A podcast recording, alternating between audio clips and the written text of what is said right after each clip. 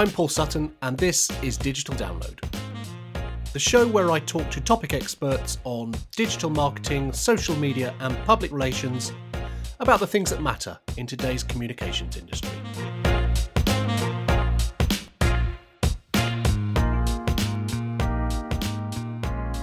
The advent of the weblog in the mid 1990s saw the start of something that is now so mainstream that it's changed not only the way we consume media, but also what the media is comprised of. By 2002, blogs had started to become notable for breaking and shaping news. And by the time Facebook launched in 2004, the concept of publishing your thoughts, ideas, and pictures on the internet was already well established. In 2006, Time magazine named you as the Person of the Year, referring to the rise in the production of user generated content on the web.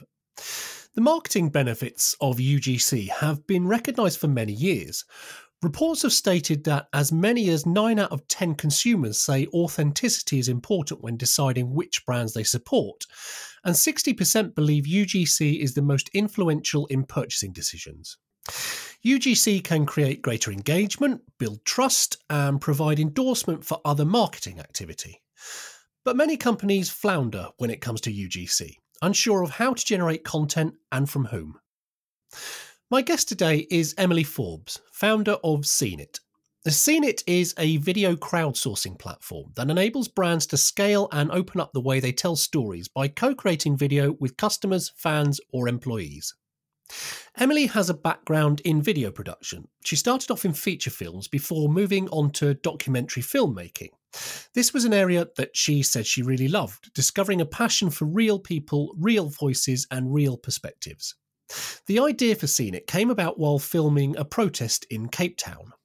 Everyone, as soon as I got to the crowd, was filming on cameras and phones and GoPros and they were so passionate and knowledgeable about what was going on, way more than I was, and probably could ever be, no matter how much I read. So I ran around the crowd and I said, Right, send me anything that you have.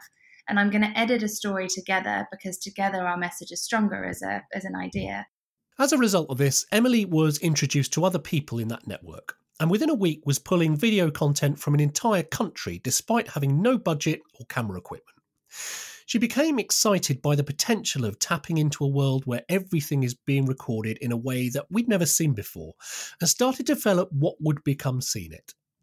The platform was launched in 2014, but though that's only six years ago, camera phone technology has advanced rapidly since then. Firstly, if you look at just from sort of phone's perspective, the quality now that's captured, and still I feel like people are nervous when they think about user generated video quality is always one of the first questions that we come up. And I think that when user generated content first hit the market all those years ago, it was really low quality. People didn't really know what to do with it, but it was this exciting new format. I think where it's moved is now the quality of phones has got so much better. I would say in the last two, even three years, we haven't received content that we can't use. And, and that's a massive step because it means, you know, this content isn't now just appearing on social channels, it's on broadcast TV. So over the last few months, then we've we've obviously seen big booms in use of social media by brands, particularly. You know, people stopped advertising or felt that they couldn't advertise, and a lot of other marketing sort of went by the wayside just because it didn't seem appropriate. And a lot of companies seem to have suddenly gone, "Oh my god, we need to be better on social media. We we need more digital assets." Have you seen an uptick in Scenit use in that time, or is it a bit too soon to see that follow through? No, I mean, do you know what? We saw it quite quickly. So we, we did an analysis actually, and over the last few months, we've seen a 350% increase um, in usage on the platform. Um, wow! So it's it's been pretty, yeah, pretty pretty high, and that happened fairly fast, which was really exciting to see, and I'm so pleased we saw it. And I think a lot of that is because the customers we had on the platform, we were all set up, ready to go with them, and they could just get started. But we have also been working, you know, again in the last five months with a lot more customers um, who have also been just getting going and jumping in head first. Great. Okay. So when it comes to user generated content as a whole, then, why are you such a big believer in brands using user generated content as opposed to brand created content? I mean, I just think it all comes down to, and I know it's a word that's used a lot, but it is all down to authenticity. um, I need a new word. I'll try and think of a new. I think we all need a new word. Yeah. yeah. Every time I do, I'm like, oh crap, it is just the best one. So, um, and and it really is that because it, it's it's so personal, it's so relatable. Um, but the other benefits of user generated video aren't just in the fact that it's lower cost. Um, it is super agile. You can be really reactive with your storytelling, which means then your content is more relevant than if you're waiting for traditional production. You can break down barriers that traditional production puts in place with access, location, schedule, where a lot of the time people are shooting content in, you know, the cities they have camera crews in. But what about all those other voices and the people and the customers and the employees who are in other parts of the world? And by the end of this year, 4 billion people are going to have smartphones in their pockets, which means more, you know, more opportunity for voices, more opportunity for stories. And I think for brands not to be embracing that is just going to be such a missed opportunity and and damage their business in the long run. From your perspective, do you think that things like this perhaps not yet, but one day could overtake advertising, for example. I mean, even even if I think so, for example, um, McDonald's recently came back and opened their restaurants after after lockdown, mm. and the, the ad that they came back with featured quite a lot of user generated content within that that ad. Yeah. Do you think that's a model that could happen going forward? Do you see that happening? A hundred percent. I mean, I think interestingly, you pulled up sort of or, or mentioned um, McDonald's. Uh, Burger King and KFC have also done some brilliant ads, quite different, but mm. very user generated centric or user, you know, customer centric. Um, I think that you know advertising it's it's marketing it's communicating and to do that you need to engage you need to build trust you need to um, i think be consistent with whatever message it is that you're putting out there and user generated just opens up that possibility to to extend the communication or, or extend the conversation out so much wider um, so yeah, hundred percent. I think that we're going to see user generated play a part in a huge amount of content that we see online. Some of the best examples actually since lockdown are the the examples where brands have kind of got a hybrid of professional content and user generated content. Yeah. Um, or it's user generated content with a professional, professionally recorded and storyboarded narrative. Mm-hmm. And and what user generated does is it just brings a bit of personality into the story. And there was actually one example I was watching earlier from from Facebook, and it's called "We're Never Lost If We Can Find Each Other." And they did this pretty quickly after after lockdown. The first few opening shots are beautiful, and and I thought, God, this is you know stunning. And I'm a big a big admirer of professionally shot content um, yep. as a fan.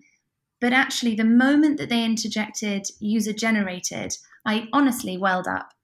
Um, and it's because you know that what you're looking at is a real person right in the middle of that situation themselves, and you just connect on a human level. And until I saw that content, I, I thought that the video was beautiful. I enjoyed watching it, it had great music, but it didn't hit me as hard as when I finished watching it, I was almost silent for a minute. And I guess that plays into the fact that as consumers now, as just as people, as society, we become very cynical about what we see, not just advertising, but you know, in the news or anything. I, I guess we're we're almost programmed to think to see beyond it and think what's the reason for this. Um, we don't believe things quite as much. Whereas exactly the the example you're using there shows that the reason that resonated with you so much is because mm. you do believe it. Whereas the the nice polished production, you know, is just advertising, right? I, I think that's that's so bang on, and you're right. Like our trust has been just eroded, yeah. um, and and brands need to realize that. And I think a, a lot of a lot more brands are starting to. But the most trusted sources are going to be your communities. They're going to be your customers. Customers will trust another customer. Um, actually, with corporate content, which is another space I'm really passionate about, the, the stat is that employees are trusted three times more than CEOs and leadership. Mm-hmm. Yet I can bet that the majority of the production investment and production spend goes on leadership comms. So there is this missed opportunity where these companies have got, you know, it might be like us, we're fairly small, but we still leverage our, our you know, team to speak up all of the time. Or you're in a company where you've got tens or hundreds of thousands of people. And that's where businesses, I think, can just totally scale out what they're doing right now. And it's not to replace the hero content that's very beautiful, but it's to broaden the message and include more voices in that, which are going to then resonate with a wider group beyond that too. Have you seen any specific examples over the last sort of six months, a year that you, you think are worth highlighting? One of the biggest opportunities that user generated video brings is it levels the playing field.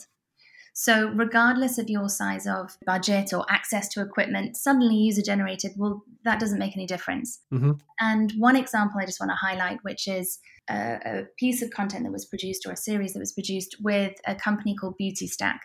I'm sure, as you saw in the news, the government were quite slow to let beauty pros go back to work. So, what we did actually, we supported Beauty Stack in this, and very quickly from the announcement, the next day we did a call out and were able to gather in messages from their community, from the Beauty Pro community, explaining why they need to bring beauty back, the money that they've lost, the precautions they're taking, the empowerment that it gives them, especially as a, a lot of women in business. Um, that video was then picked up by magazines, by publishers, um, with the campaign of Bring Beauty Back. And the the kind of momentum behind this, because it was community generated, was was vast. Um, much higher than if it was a professionally shot campaign with maybe one or two voices. This was now about 15 to 16 voices across the industry um, and it generated huge traction and, and, a lot of support from the rest of the community who wanted to champion community in that story. Mm-hmm. So that's just one where um, it was really no budget, um, super fast turnaround, and acting on something that was happening in the news that meant that the story, you know, really hit home for so many uh, viewers. Um, and the second example on the other end of the spectrum, which is Coca Cola, um, they've produced a, a, video recently called Open Like Never Before uh, with George the Poet. Okay. And it's a professionally shot video, but they do then pull in user generated moments into the story. And again, at the end of that, because of the powerful narrative and the different um, user generated examples, you just leave completely speechless. And it is probably one of my favorite Coca Cola ads I've ever seen. Um, and and that's definitely a hybrid of both. So on one side, it's no budget, super quick and and agile, um, and entirely user generated, and only went to social channels. Coca Cola was on TV and social channels, and was a hybrid of the both. When lockdown started in March this year, there seemed to be a real appreciation for some of the raw and unpolished and underproduced content that was made available. The likes of Jamie Oliver filming a TV series from his kitchen on an iPhone and Joe Wicks' YouTube exercise classes are just two high profile examples. Over the last few weeks, there's been a lot of speculation as to whether the appreciation for that less produced content format will last or whether we'll now fall back into more professionally produced video content. Emily feels that there's a place for both, and what marketers and video producers need to learn is which is suitable and when. There will be times where I want to sit down and do it, you know, have a Netflix binge. And I really love that I'm watching, you know, drama shot in that way. Mm-hmm. But if I'm about to buy a product, if I want to learn what a company is really like, if I want to really get an understanding of, of uh, you know, what the customers are saying, it's going to have to be user generated. Um, because I'm not going to believe it if it's just from the brand and it's mm-hmm. not co-created anyway. So I think it's finding the mix of the two. And, and as you say on Jamie Oliver's program, maybe you can get some amazing moments and better shot content if it is filmed on a um, you know with a professional crew mm. you're also going to have some really funny personal moments captured by him and his family and his kids if it's on a phone Yep. And there was a program that we um, we we worked with Channel Four on actually called Lockdown My Lockdown Wedding, um, where obviously you know COVID hit and, and people were having to get married in lockdown. And this was a show that was produced. It was on TV. Um, and it was a combination of what looked like a little bit more set up professionally shot content and Scenit powered or user generated video that was interspersed with it. I'll probably be biased. I did love everything that was user generated. it's, the moments in the kitchen and they're stressing and they're making their dinner and they're trying to work out their plans as husband and wife, and you just you just feel very connected to to the personalities you're looking at. But the combination of both brought the whole show to life. So I think it's it's more people taking the time and thinking about with the story I want to tell, the production I want to put together, what what works best for that. Um, I mean, the other things though I have been hearing a lot since lockdown is okay. So we need to try and produce professional content, but we also want it to feel user generated. So we're going to send kits, send boxes, send film crews, and they almost try and stage user generated. Yeah, I think that's for me. That's just a, a kind of no go. Either go for the user generated because then you get all the value of it. Yep. Or go professional because then you get the value of that. But the fake user generated that I started to see, I think, um, back to your point on trust, viewers and users and consumers are becoming smarter than ever to detect that. And if they do detect it, they'll switch off immediately. Yeah, absolutely. I mean, in your experience as well, do you find that the the user generated stuff gets lots more um, engagement, sort of social engagement than than professional content? I mean, my assumption was yeah. absolutely, and I know it's a bit of a silly question because business outcome doesn't really correlate with that, but you know, is that what you see? Yes, I mean, of course, I, yeah, we we absolutely do. On average, we actually see uh, two times engagement. So stories are produced when it's user generated again on average at 20% of the cost of production yet mm-hmm. receive double the engagement so uh, so absolutely uh, people want to, I mean, especially if they're in it, which is why if you do co create with your crowd, with your community, send it back to them because they'll be proud to put it on their channels. Their friends will be proud to support it because their friends mm-hmm. in it, listen to the message. So it's really just leveraging all the work you've done to build these communities to now become your ambassadors and your marketeers.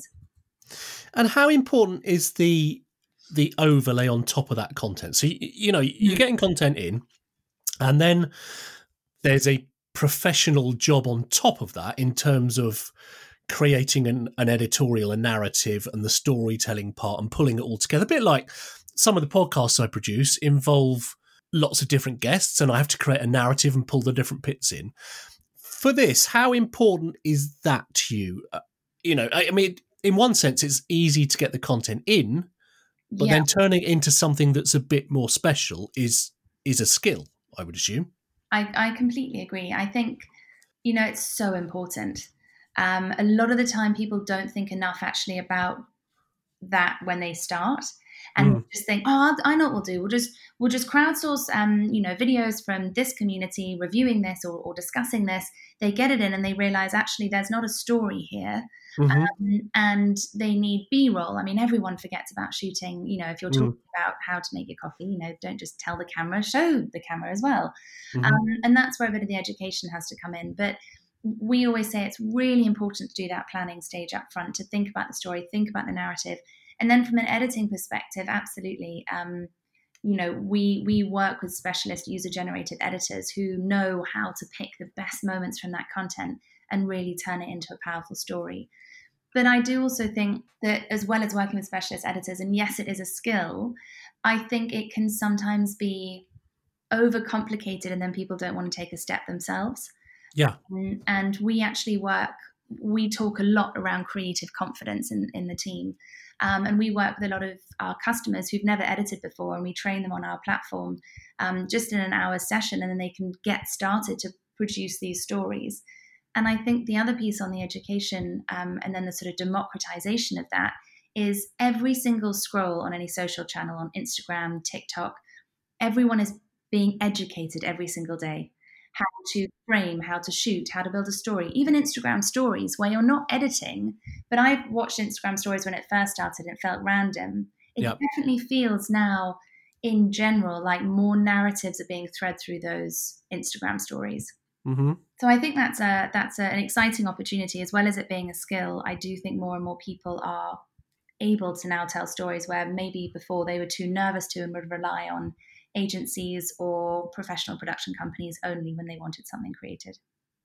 It's an interesting way of looking at it, actually. I haven't thought of it that way, in that you're right, we're exposed to to video all the time now, whether it's Instagram stories or TikTok or Reels is now come out, or, you know, there's so much video yeah.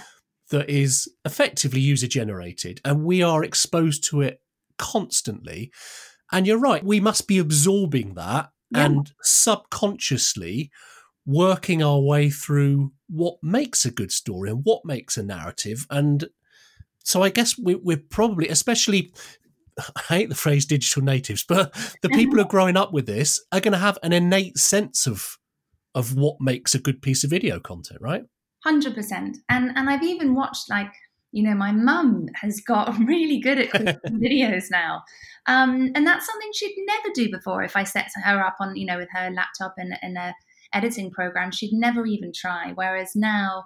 Um, you know, she loves Instagram and she's now doing stories and building narratives in that way. Mm-hmm. And as well as it being in our social lives, I think, you know, LinkedIn, my LinkedIn feed is now video, video, video. So it's also Yep. business space too.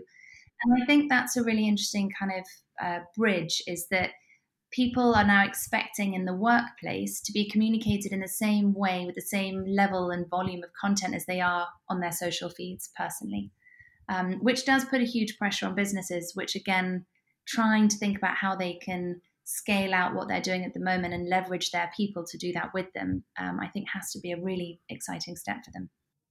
When it comes to producing user generated content, most brands and organizations understand the power of video and imagery produced by fans and customers. However, many are very unsure about how to get started, how to direct the people who will produce it, and how to get usable content flowing in the first place. One of the biggest misconceptions with user generated content is that there's often a belief that if a brand calls out for content from fans on social media, it will be inundated with poor quality content that it can't use, that then has to be filtered and evaluated, and that this whole process will use up a lot of time and resource for potentially very little reward. Emily says that the best way to start with UGC is to start small. If you look at some of the examples that are out there, they're probably created with five people, maybe 20 people. You don't need thousands to tell a global story or inclusive story. Um, you need to actually be a bit more kind of thoughtful as to who you want to tell your story with. So, the one thing is I'd say is start really small. Don't go straight out with big social call outs um, because also actually it can fall on deaf ears. And if you do a big call out, Yeah. you'll think, oh, someone else is going to do it and they'll do it better than me, so I'm not going to do it. Yep. Whereas if you started with 10, get their stories, you then create with them, um, send the video back to them. They're then going to be so excited, you know, that their that their video was chosen, that they were personally asked, um, and then you can do a slightly bigger call out, and you can grow it from there. But always start small. And some of our most powerful stories we've ever put together for customers is when there are probably five to ten people. Be prepared to sort of think a little bit about what quality means to you. And the reason I say that is is so much of the time um, people can be nervous or over overthink, need to want to overproduce and kind of overcomplicate user generated because they're trying to make sure that the that the quality is at a certain level. And what you do, Yep. you're focusing so much on that, you're not thinking as much about what actually is important. And what's important is that someone is opening up, they're speaking the truth, they're being themselves, they're relaxed in their own environment. So I think just just take a few minutes before you start to just list out what quality means to you, what is really important in this piece of content, um, and then focus your energy and effort on that. The third bit is, um, I would say, make sure that you engage with your community, give them feedback, give them encouragement. You're doing a great job. We're loving this. Thank you so much, um, and and work with them. Don't kind of do the call out, get the content back in, and then go silent um, because they probably won't want to re-engage again, and then they'll feel nervous and the wrong thing. Um, so that would be just that that's something that um, you know making that effort to continue to engage throughout the project is so key. Mm-hmm. And then at the end of it, co-create with them. What are their ideas for the next ones? What do they want to see? What do they want to hear? Who else could you create with? And they can also almost become your ambassadors and help you with that next project. And then the fourth one that I think is so important is because you're starting small, don't just think one project, one story. Try and and, and kind of have more of a, a, a consistent, continual use of this type of content in your communication. Um, because then that's when it becomes really, really believable and trusted. And that's then when you have more people who want to get involved in the stories because they've seen one, two, three before them. Um, so I'd say also be consistent and repeat.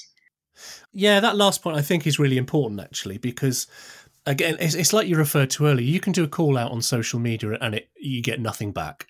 And I've known companies that just drop it at that point, or they get through the thing of, okay, well, we've produced something, we're going to put that out. And it doesn't get, it gets a kind of lukewarm response. But it's because you've not programmed people to to expect or respond to this and it's, it's kind of one of these things again like podcaster you've got to give it a decent go because if you just do one you know the more you do it the more it rolls the the bigger the effect gets exactly and the more you learn and then the more they learn and then yeah. it, it's it's something where again it's sort of just moving out of that like just the hero campaign mm. mindset and thinking much more of an ongoing narrative so one of the other questions, again, that that I see quite a lot is around how you actually find the right people to do this mm. stuff. You know, should you be going after the raving fans who you can relatively easily identify? Should you be moving a step down from that? And, and beyond that as well, how do you actually cultivate a community in the long term around user generated content? So I, I, would say to get started, um, it's definitely actually I would go for the raving fans. Mm-hmm. Um, because go to the go to the I mean I never really like this expression like the lowest hanging fruit that, that expression. Do go to um, those raving fans the, the fans who um, if you do take a bit longer to get back to them or um, things don't go as planned you know they really are there right behind you with it. Yeah. Um, and you might need to do a couple of you know uh, a couple of goes with them ask them some different questions. So start with the really engaged look on your social channels see who's engaging who's tagging because also those people will probably know other fans that they can pull in for the second episode or for more stories down the line. And and it's really just again you only need to start with five to ten. Um, it, it, doesn't need to be that many. And again, if you're then looking at fans uh, all the way through to kind of customers, who are the customers who are leaving reviews, um, any one of your loyalty programs. If you're doing anything to engage a community and you've got people that you're talking to in some capacity, those are the that's the, the best place to start.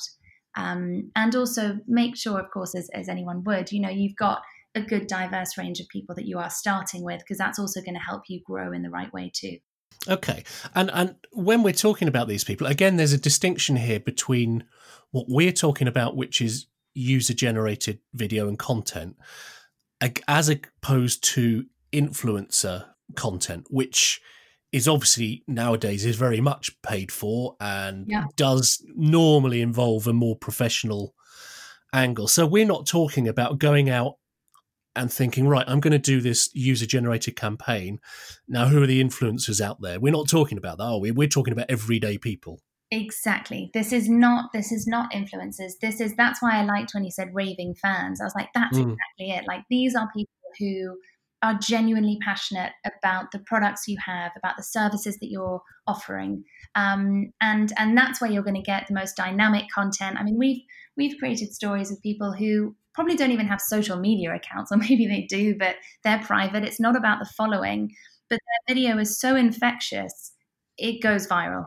People mm-hmm. want to engage with it. Um, and we've seen this time and time again with viral videos.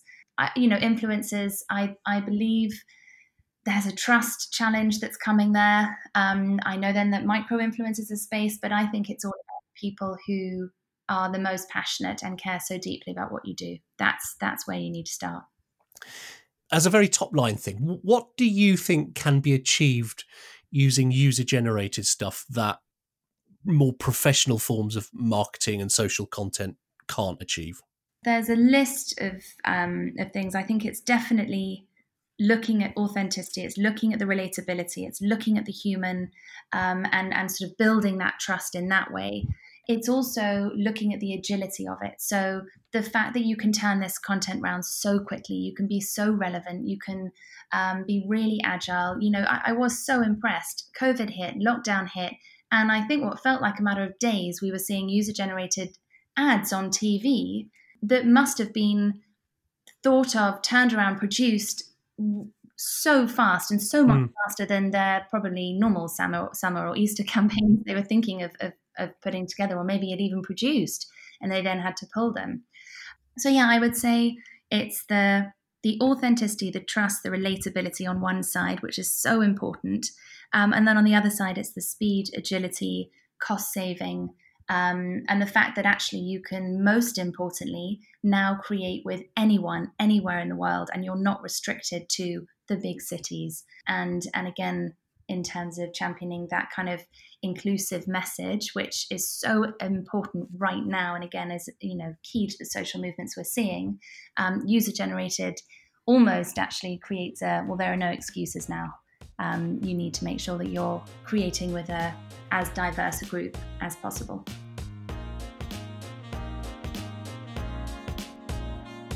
If you'd like to talk to Emily, contact her on LinkedIn or look up scenit.io.